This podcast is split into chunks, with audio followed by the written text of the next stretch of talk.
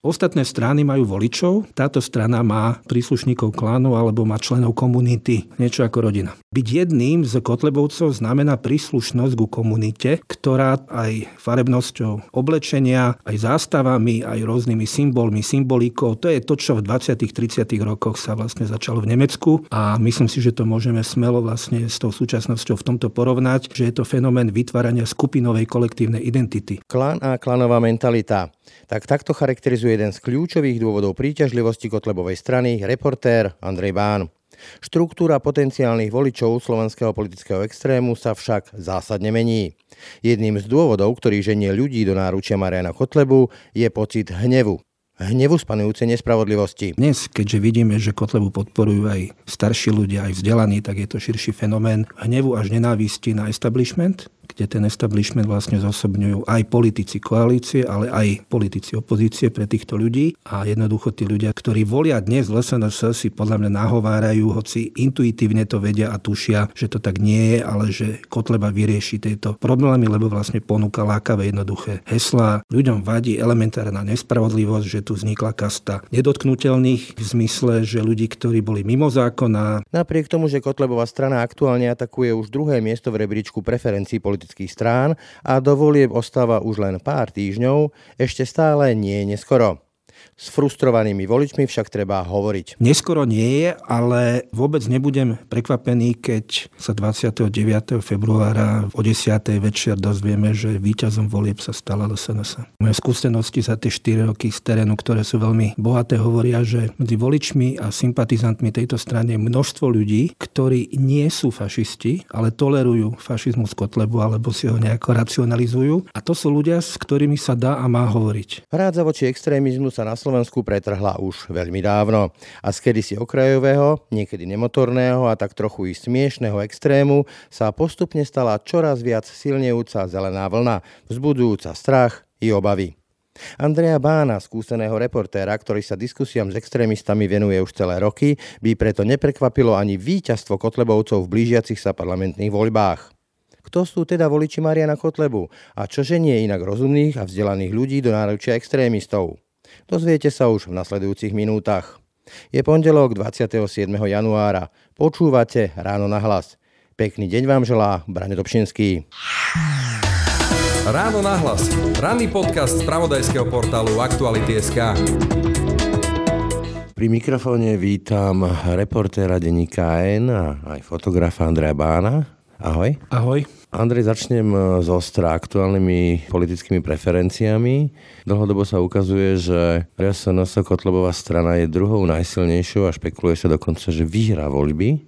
Čo to hovorí o Slovensku, že tu hrozí víťazstvo strany, ktorá riešila sa na najvyššom súde, či je alebo nie je fašistická? Akú emóciu to v tebe vyvolalo? Tak samozrejme to vyvoláva zmes emócií, nie je to jedna emócia. Jedna z podstatných emócií je hnev hnev nie len na Kotlebovcov, ako podľa mňa nespochybniteľných fašistov a neonacistov, teda keď o ich lídroch, ako je Mazurek alebo samotný Kotleba hovorím, ale hnev aj na túto spoločnosť, ktorá podľa mňa trestuhodne 4 roky, ktoré máme v parlamente od roku 2016 týchto ľudí, tento fenomén a tento problém vlastne podcenila. Ja s priateľmi sme založili takú iniciatívu Zabudnuté Slovensko a vedieme 4 roky dialog priamo s občanmi z očí do očí. Na 20 miestach sme boli od Skalice po Vranov na Toplov. Len jednu vec poviem, že myslel som si, že takýchto iniciatív vznikne nezávisle na nás viac. To znamená ľudí, ktorí chcú viesť živý dialog s občanmi v ére Facebooku. Je to jediný spôsob, ako sa vlastne prihovoriť ľuďom iného názoru. Ja sa ťa ale chcem spýtať práve, že viedla sa a vedie sa ešte stále veľká diskusia aj medzi novinármi a intelektuálmi, či sa dá diskutovať s fašistami a má sa diskutovať s fašistami. Dá sa diskutovať e, s fašistami? S fašistami sa nedá a nemá. Ale ja hovorím, že aj moje skúsenosti za tie 4 roky z terénu, ktoré sú veľmi bohaté, hovoria, že medzi voličmi a sympatizantmi tejto strany je množstvo ľudí, ktorí nie sú fašisti, ale tolerujú fašizmus Kotlebu alebo si ho nejako racionalizujú. A to sú ľudia, s ktorými sa dá a má hovoriť. Kto sú teda tí ľudia, ktorí inklinujú k Marinovi Kotlebovi ako k riešeniu toho marazmu, v ktorom oni dnes žijú? No, pred 4 rokmi sme tú otázku, sme vlastne odpovede na túto otázku hľadali. Spočiatku nám vychádzalo aj z tých prieskumov agentúr Focus alebo iných, že to boli najmä mladí muži, vo veku okolo 20-25 rokov, možno s nejakým základným alebo stredným vzdelaním. To bola taká tá sociologická štruktúra na začiatku, teda tesne keď sa dostali do parlamentu. Ale neskôršie výskumy ukazujú, a to sú aj moje skúsenosti ako moderátora týchto diskusí zabudnutého Slovenska, že už je to široké spektrum ľudí. A to hovoria teraz aj výskumy sociologického ústavu SAV alebo týchto spomínaných agentúr, že už sú to naozaj aj ľudia s vysokým vzdelaním, už sú to ľudia aj staršieho veku. Čiže sú to aj, prepáč, sú to aj teda lekári, učitelia. Áno, nepochybne sú to aj takíto ľudia takíto ľudia chodia aj na naše diskusie a takíto ľudia na tých diskusiách aj hovoria, že sú voličmi LSNS. A čo tých ľudí fakt tak hrozne trápi, že siahnu až po riešení typu Kotleba? No ja myslím, že túto vlastne presahuje odpoveď aj moje možnosti.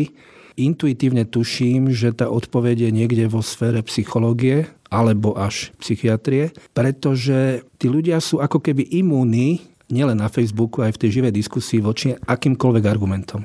Keď ty povieš, že Kotleba nemá žiadne riešenia, tak oni povedia, že tí ostatní majú ešte menej riešení. Keď ty povieš, že Kotleba na župnom úrade zamestnával svojich 50 alebo koľko príbuzných, tak oni hovoria, že ostatní majú ešte viac vlastne rozšírené nejaké rodinkárstvo. A často sú to veci, ktoré sa nezakladujú na pravde, ale na tom, že oni emocionálne sú blízki tejto strane niečím, čím ich tá strana oslovuje. A podľa mňa teda jedna z odpovedí je, že tá strana vytvára komunitu.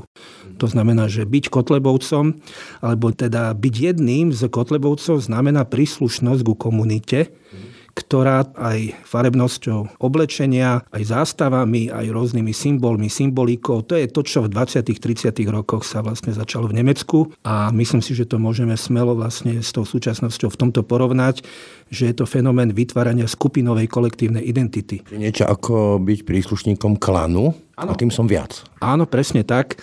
Ostatné strany majú voličov, táto strana má, môžeme to nazvať, ako si teraz povedal, príslušníkov klánu alebo má členov komunity. Keď mám... Niečo ako rodina v podstate. Áno, niečo ako rodina. To ale, alebo ľudia, ktorí potrebujú inklinovať k nejakému klanu alebo hľadať identitu v nejakej širšej komunite, sú väčšinou ľudia majúci problémy s vlastnou identitou a veľmi frustrovaní. To ma zaujímalo, že ako ty vnímaš tú ich frustráciu, že z čoho vlastne pramení? Čím sú tak strašne frustrovaní? Čo ich najviac hnieva? No, ja spomeniem jeden kľúčový zážitok, keď v roku 2016 sa dostal s výsledkom cez 8% Kotleba do Národnej rady a jeho strana, tak som šiel do okresu Krupina, lebo v tomto okrese malé nenápadné mestečko na strednom Slovensku získali najviac z hľadiska vlastne percentuálneho zisku to bolo nejakých 15,3% a v Krupine nežijú nejak extra komplikované problémové komunity a nie sú tam segregované rómske osady, nič také. To je proste malé mestečko, ktoré kedy si tam boli stredoveké procesy s čarodejnicami a to bola vlastne posledná významná udalosť v tomto meste. Teraz ich trápi to, že tam nie je vybudovaná rýchlostná cesta zozvolená do Šiach, ktorá by znamenala, že by kamiony obchádzali to mesto. Ale nič výnimočné. V Krupine sa narodila, pokiaľ viem, Kotlebová mama. A tam som vlastne zisťoval, že prečo v Krupine mal taký vysoký percentuálny zisk, a jednoducho, tí ľudia napriek tomu, že nemajú osobnú skúsenosť, tak to boli najmä mladí ľudia, ktorí na tie diskusie chodili, tak mi vraveli, že oni sledujú najmä kotlebovské facebookové stránky. A tie stránky im ukazovali, že proste paraziti v osadách a všetky tieto výrazy, ktoré sú už aj predmetom trestných stíhaní a nielen stíhaní, ale aj odsudenia Milana Mazureka, a im to imponovalo, im to nejakým spôsobom v ich podľa mňa životnej nude imponovalo, že niekto sa dokáže rázne ozvať, aj keď oni sami tento problém nemali, nepociťovali, ale vedeli si ho implantovať to je to isté, ako keď dnes vidíme opäť smer, že vychádza s tým, že údajne, neúdajne, oni, oni to proste tvrdia ako fakt, že Andrej Kiska sem chce navoziť tisíce migrantov, čo už je úplne, úplne, úplne začiarov kampaň, pretože poprvé sem nikto nechce navoziť nejakých migrantov. A po... Je lož proste. Je to lož, ale najmä po tretie je to útok na tie najnižšie ľudské pudy, pretože s migrantmi sa za ostatné 4 roky spája z môjho pohľadu jedna neuveriteľná hejterská kampaň, ktorá v podstate to slovo skompromitovala. Čiže späť k tým Kotlebovcom. Ja si myslím, že oni tú komunitu majú vytvorenú najmä virtuálne a tie facebookové stránky im ten priestor vlastne vytvárajú. Dá sa teda povedať, keď hovorí, že vlastne oni sledujú tie svoje stránky alebo stránky svojho klanu, že na Slovensku sa spustila akási železná opona a máme tu nejaké, že dve Slovenska, že Slovensko, sme to, že demokratických strán, či už lavicových, alebo pravicových, liberálnych, alebo konzervatívnych a potom svet tohto klanu, klanu Mariana Kotlebu? Skôr než odpoviem, tak ja ešte to vlastne dokončím, že to bolo pred 4 rokmi, to boli tí mladí ľudia, ale dnes, keďže vidíme, že Kotlebu podporujú aj starší ľudia, aj vzdelaní, tak je to širší fenomén hnevu, si myslím, alebo áno, hnevu až nenávisti na establishment, kde ten establishment vlastne zosobňujú aj politici koalície, ale aj politici opozície pre týchto ľudí. A jednoducho tí ľudia, ktorí volia dnes LSNS, si podľa mňa nahovárajú, hoci intuitívne to vedia a tušia, že to tak nie je, ale že Kotleba vyrieši tieto problémy, lebo vlastne ponúka lákavé jednoduché heslá. Už sa vôbec nevracia k tej svojej ére gardistických uniforiem, takže vlastne najmä mladí ľudia ani netušia, že pred nejakými 10-12 rokmi nosil gardistické uniformy. Áno, ale na druhej strane ešte stále fačkujú, proste jednoducho vyhýbajú sa odpovediam na otázky typu no. 1488 a čo sa dialo za vojny, či tu boli koncentráky, či sa plínovali Židia a podobne mali podporu aj v Kľaku. Tam, kde zúrili nacisti a kde sa reálne popravovali slovenskí občania, deti to im nič nehovorí? Toho sa neboja? Z mojich skúseností títo ľudia si to vedia vysvetliť tak, že to, čo bolo, bolo, že Kotleba vtedy bol možno mladicky nerozvážny, pred desiatimi rokmi nosil uniformy, ale dnes nosí to svoje sačko. Dozrel, ne? Dozrel hnedé, ale minule, keď bola, to sa mi veľmi páčilo, som to aj napísal, keď bol hosťom diskusie, môžem spomenúť aj konkrétne, v Markize Michala Kovačiča v relácii na telo s Richardom Sulíkom, tak tam jednoducho bol konfrontovaný s vecami, na ktoré nemôže odpovedať, lebo proste keď keby sa dištancoval od svojho názoru z minulosti na SMP, že to bol bolševický puč proti vlastnému štátu, tak by ako keby svoje korene poprel a keby zároveň povedal dnes, že má iný názor na SNP, tak by zrejme stratil veľkú časť svojich priaznivcov, lebo jednoducho jedno alebo druhé sa vzájomne vylučuje. No, ale ty si sa pýtal pred chvíľočkou niečo iné. No ja som sa pýtal, že či tí jeho priaznivci, keď sú konfrontovaní povedzme s tým, že on sa v minulosti hlásil k Tisovmu štátu a, a vlastne podprahovo sa hlási doteraz k týmto odkazom a tam sa diali veci ako kremnička, popravovanie detí, slovenských detí, vyvážanie židov do koncentrákov. Čím je to sympatické, alebo si myslia, že to sa nestane, alebo to chcú? Nie, ja si myslím, že je minimum tých, ktorým je to sympatické. Hej. Je také náckovské tvrdé jadro, tam je v tej strane. Týchto ľudí usvedčuje Jano Benčík na svojich blogoch, kedy vlastne zverejňuje ich facebookové nejaké statusy, ale to je podľa mojich vedomostí absolútne jadro alebo absolútne minimum tých ľudí. Tým ostatným to nie, že nevadí, ale si myslia, že Kotleba už vyrastol z toho a potom je tam čas ľudí, ktorí to nechcú vidieť, ktorí vlastne to ako keby popierajú, že ja som eh, minulý rok robil veľký rozhovor so známym kňazom Marianom Kufom. A ak si dobre spomínam, tak som mu 7 alebo 8 krát položil tú istú otázku, že čo hovorí na gardistickú éru Mariana Kotlebu, ktorého teda s ním on viedol nejaký dialog, tiež rokovali spolu a Kotleba ho bol podporiť pri odpore voči istambulskému dohovoru. On mi hovorí, že o ničom takom teda Marian Kufa nevie. Tak ja som mu povedal, že akože neviete. No tak neviem tak som si na smartfóne na Google vyhľadal pod menom Kotleba niekoľko fotografií, no a pripomínalo mi to ten strašne krásny, ale smutný vtip, že príde manžel domov a nájde manželku s milencom a tam mu hovorí, drahý, čomu veríš, komu veríš, mne alebo svojim očiam. Takže v tom prípade, keď je človek... Tie tri opice nevidel, nepočul. Keď už je človek absolútne konfrontovaný, tak len mykne ramenom, že tí ľudia ani nepovažujú za dôležité podľa mňa to nejako vysvetliť. Oni si myslia, že dnes už sa také veci neudejú. Že ten Kotleba to kedysi robil Áno, na jednej z našich diskusí bol severoslovenský alebo z Čadceský súd e, miestny, okresný či oblastný predseda LSNS, ten potom chodil aj na ďalšie diskusie, teraz som jeho meno v rýchlosti zabudol a ten mi potom akože sa kvázi kamarátsky chcel prihovoriť s tým, že však nech to neberiem všetko tak vážne, že oni tých 1488 vlastne tak zo žartu, že oni si len vlastne robia taký marketing. A ja som proste zmeravel a zdúpnel akože marketing z takýchto neonacistických symbolov, však to je absolútne neakceptovateľné, hrozné. No a on bol podľa mňa o tom takto presvedčený, že to je sranda. Ty si spomínal, že oni sú nahnevaní na establishment. Pravdou ale je, že v podstate všetky ostatné strany, prakticky skoro všetky ostatné strany, či už vládne alebo dnes opozičné, mali tú šancu a vládli. Slovensko vyzerá tak, ako vyzerá. Arpad Šoltes e, mi povedal v podcaste minule, že ak sme nahovárali ľuďom týchto 20 rokov posledných, 30, že toto je liberálna demokracia, tak majú plné právo tú liberálnu demokraciu odmietnúť. Či už to máme financovanie vlastnou hlavou Roberta Fica alebo schránky Mikuláša Zurindu a Gorilu a to všetko. Nesieme za to zodpovednosť? Za Mariana Kotlebu alebo tie jeho preferencie? To je úplne moja prvá odpoveď, Braňo, keď si spomína, že ja som hovoril o hneve a o hneve nielen na Kotlebu a jeho ľudí a jeho voličov, ale aj hneve na spoločnosť ktorá podľa mňa nepochybne zlyhala za celú ponovembrovú éru. V tomto súhlasím s Arpádom Šoltesom, aj keď je pravdou, že čo sa týka tej hmotnej úrovne života ľudí, tak nepochybne dnes žijeme najlepšie obdobie našich dejín, lebo v každej s prepačením diere sú nastávané hypermarkety a ľuďom sa zvyšujú dôchodky, lebo je to súčasť tých Ficových sociálnych balíčkov, ľuďom sa zvyšujú minimálne platy, nezamestnanosť je najnižšia, čiže objektívne si ľudia žijú najlepšie lepšie, ako si kedy žili. Ale čo je hrozné, tak vidia, že Kočner a jeho skupina a iní ľudia, ktorí majú výsadné práva, však dnes bol zatknutý generálny prokurátor, to je ako ja, čo jazdím na Balkán tak si spomínam, že napríklad len macedonský bývalý premiér je niečo podobné. Grujevský, ktorý utekol do Maďarska, Viktor Orbán mu tam dal azyl, takže my sa veľmi blížime v tomto Balkánu.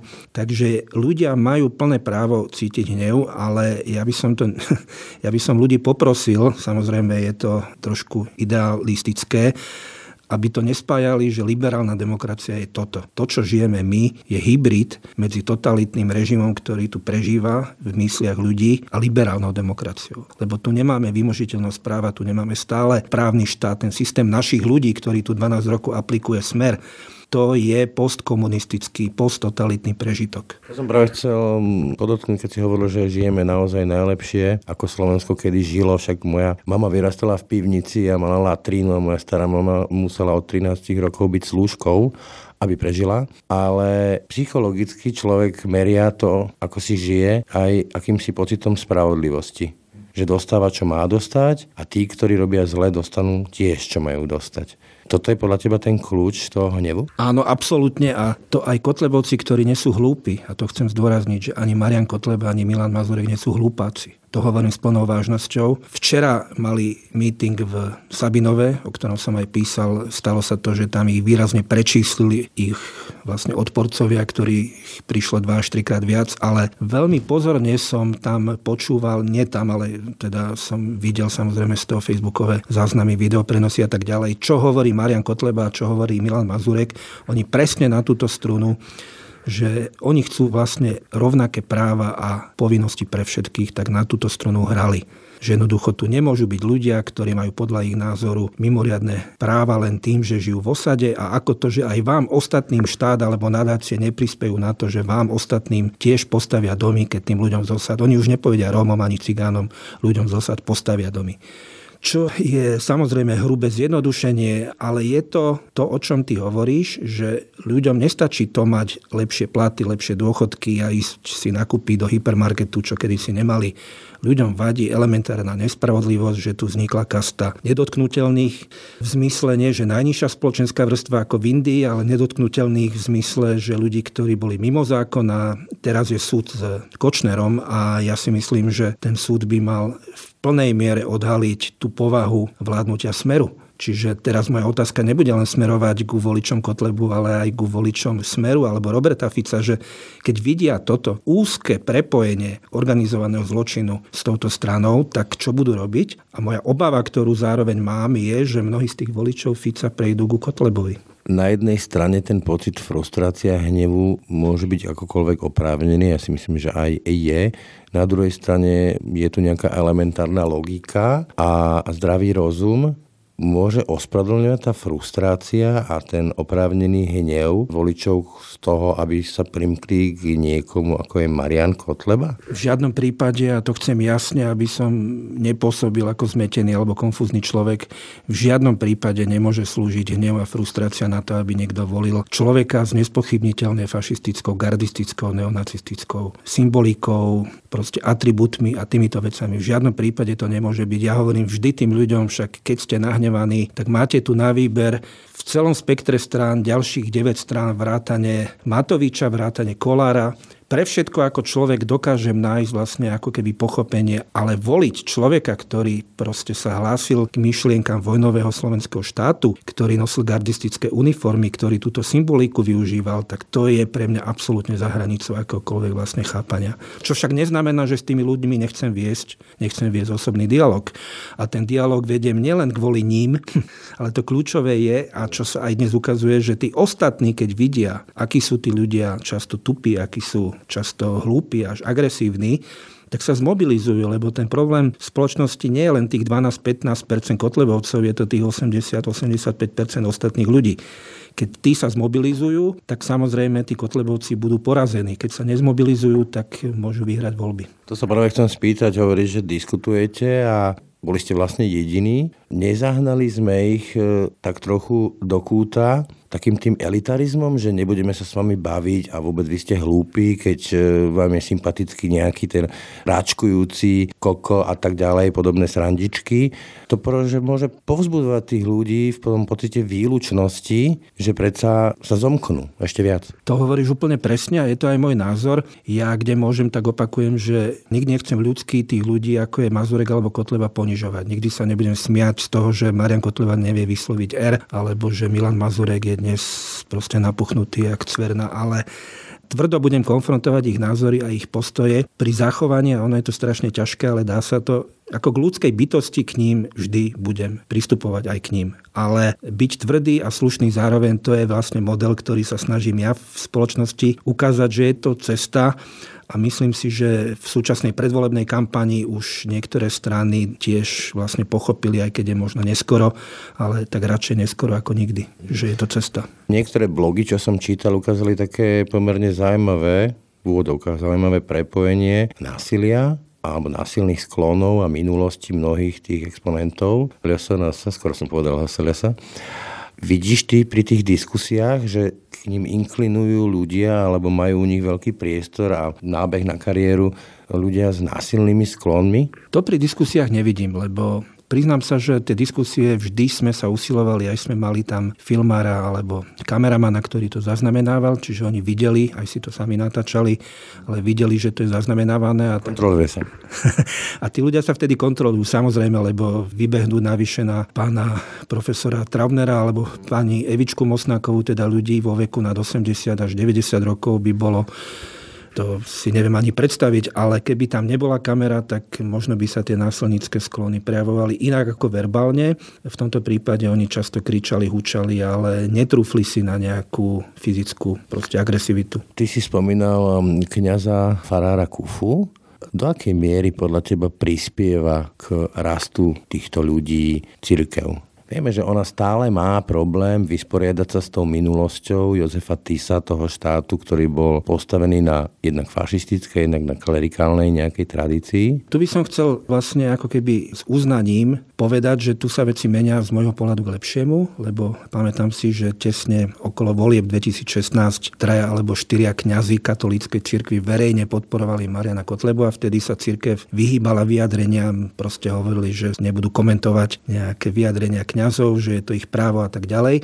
Myslím si, že aj cirkevná hierarchia medzičasom veľa vecí pochopila a kvitujem to, že sa dnes vyjadrujú pomerne jasne, najmä v téme Mariana Kufu, ale aj v téme Mariana Kotlebu Otázka je, že teda tie dlhé roky doteraz to nerobili, čiže opäť keď sa na to pozriem z tej lepšej strany, tak e, vlastne radšej teraz ako nikdy. Otázkou je, či už nie je neskoro. Je podľa teba už neskoro? No neskoro nie je nikdy. Keby som to bral, že je neskoro, tak si človek e, môže buď kúpiť letenku na opačný koniec Zemegule, alebo si to tzv. hodiť. Určite nie. Pre mňa osobne je tá súčasná spoločenská situácia dôvodom na, povedal by som, ešte väčšiu mieru aktivity, ak toho ja osobne budem schopný v zmysle, že budem viesť ten dialog v rámci spoločnosti aj ako občan, aj ako novinár pretože Slovensko je spoločnosť, na ktorej mi záleží a bol by som rád, keby tu ľudia, ktorí dnes volia Kotlebu, alebo čas z nich vlastne pochopili, že to je cesta do pekiel, že ten človek nielenže neponúka žiadne riešenia, ale že keby bol pri moci, tak by zaviedol režim, ktorý by týchto ľudí samotných, ktorí ho volia, do veľkej miery diskriminoval, alebo ich práva, práva potláčal. Takže neskoro nie je, ale vôbec nebudem prekvapený, keď sa 29. februára o 10. večer dozvieme, že víťazom volieb sa stala SNS. No ja osobne si myslím, že istý typ skúsenosti je neprenosný a že asi každá generácia si musí tak trošku vyskúšať, čo to znamená, keď niekto ide po krku a čo stojí sloboda. A hovorí, že vieš si predstaviť, že po 29. februári by vyhral Marian Kotleba. Aké by to bolo Slovensko, keby, povedzme, že Marian Kotleba išiel na summit Európskej únie, alebo ja neviem. No tak medzi víťazstvom a poverením na zostavenie vlády a medzi poverením a skutočným vytvorením vlády ešte dúfam ďaleká cesta.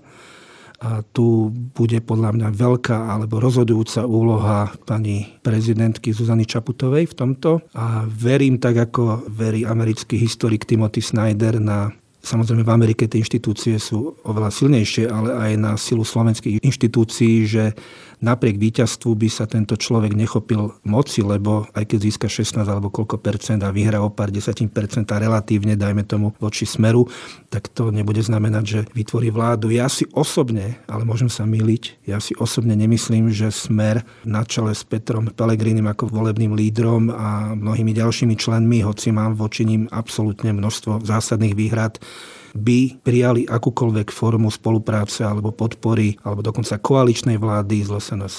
To je môj intuitívny názor, že keby sa stalo toto, že vyhrá voľby Kotleba, tak vznikne obrovský tlak to je opäť len môj názor, ale intuícia z minulosti ma nesklamala na to, aby sa v smere vysporiadali s Robertom Ficom a v tom prípade by tu bol obrovský tlak na demokratickú opozíciu, aby akceptovali smer, pokiaľ by nevedeli vytvoriť teda tú vládu sami, čo by bol ten optimálny prípad, tak aby sa nejako s tým smerom vedeli dohodnúť, pretože Kotleba, hej. A varoval by som v tomto prípade pred predčasnými voľbami, tak ako si myslím, že v roku 2016 nemal ísť most hit do vlády so Smerom a zo SNS aj za cenu, že by boli predčasné voľby, lebo vtedy by tie voľby z mojej skúsenosti, ktorú mám dlhoročnú so Slovenskom, neznamenali nárast Kotlebu, ale naopak, keby začala spoločnosť upozorňovať na to, kto sú Kotlebovci, tak vtedy ešte volili Kotlebu, najmä tí mladí ľudia a v tých predčasných voľbách by podľa mňa nedosiahli vyšší výsledok. Ale dnes, keby boli predčasné voľby, dajme tomu o 3 mesiace po 29. februári, tak by som sa vážne dôvodne obával, že by Kotleba ešte narastol. Najnebezpečnejšie je zviera, keď je zahnané do kúta a už nemá vlastne čo stratiť a bojuje o život. To asi si aj ako vojnový reportér videl doslova na vlastné oči a teraz sa to netýka len zvierat, ale aj nás ľudí. Kočneriada, tréma a tak ďalej ukazuje, že tu niektorí ľudia bojujú doslova o život, bojujú o to, aby neskončili v base toto nemôže byť jeden z dôvodov, prečo sa spoja aj tí, ktorí sme doteraz považovali za demokratických politikov s ľuďmi ako Marian Kotleba? Môže.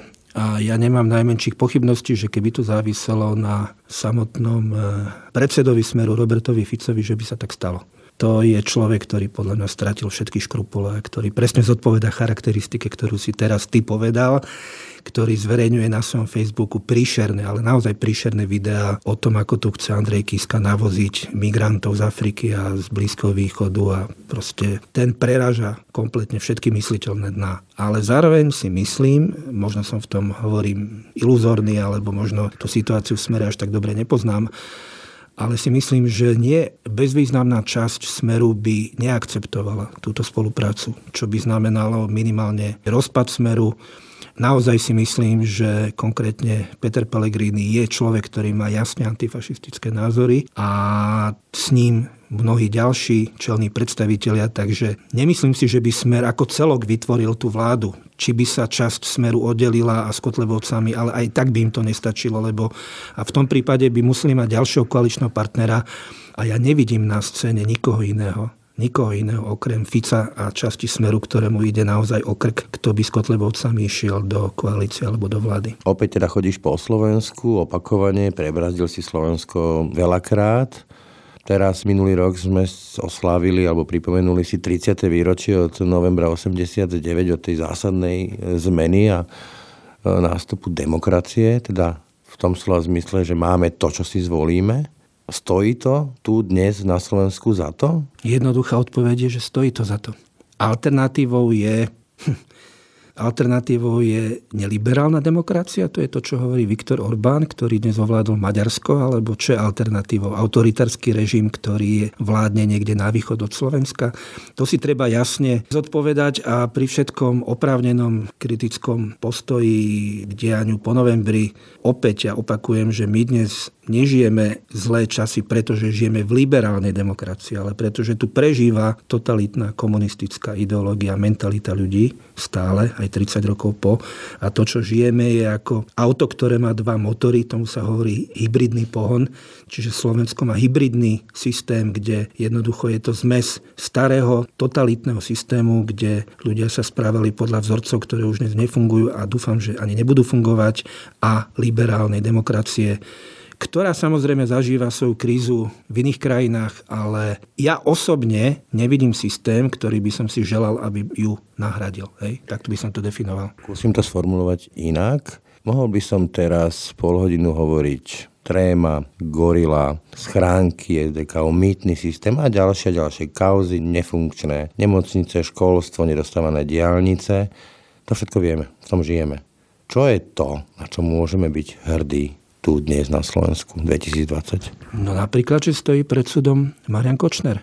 Napríklad, to, je, to bolo donedávna nemysliteľné. A nie je to zásluha smeru, ako Fico hovorí, že za ich vlády, no nie, za ich vlády vyrastol Kočner na človeka, ktorý bol nad zákonom. To je pre mňa zdroj opatrnej, zatiaľ miernej, ale predsa len hrdosti, že máme tu prokurátorov, ako je pán Šanta, máme tu vyšetrovateľov, Máme tu policajtov, máme tu ľudí z oblasti justície alebo orgánov činných v trestnom konaní, ktorí sú čestní ľudia. To vidíme dnes. Napokon to, že stoja dnes pred súdom títo ľudia, ako je Marian Kočner, alebo Alena Žužová, alebo tí dvaja stále obžalovaní, ale vlastne podozriví vrahovia, tak je dôsledok to, že tu máme takých ľudí. Takže ja by som nechcel šíriť v spoločnosti úplnú skepsu napokon. Nelámať palicu. Nie, určite nelámať palicu na toto krajinou. Ja budem veľmi zvedavý, ako bude pokračovať ten vývoj, kedy dnes sme práve, keď sa spolu rozprávame, vlastne čítali správu, že bol zadržaný bývalý generálny prokurátor, no tak to je, hovorím, niečo, čo, už som to spomínal, by bolo ešte pred pár mesiacmi úplne nemysliteľné. Takže neláme určite na túto krajinou palicu. Toľko Andrej Bán, ďakujem ti za rozhovor. Ďakujem, Maja. Ráno nahlas. Ranný podcast z pravodajského portálu Aktuality.sk. Tak to bolo dnešné ráno na hlas. Počúvajte nás každé ráno na webe aktuality.sk lomka podcasty, ako i v ďalších podcastových aplikáciách. Pekný deň a pokoj v duši praje. Brani Dobšinský. Všetky podcasty z pravodajského portálu Aktuality.sk nájdete na Spotify a v ďalších podcastových aplikáciách.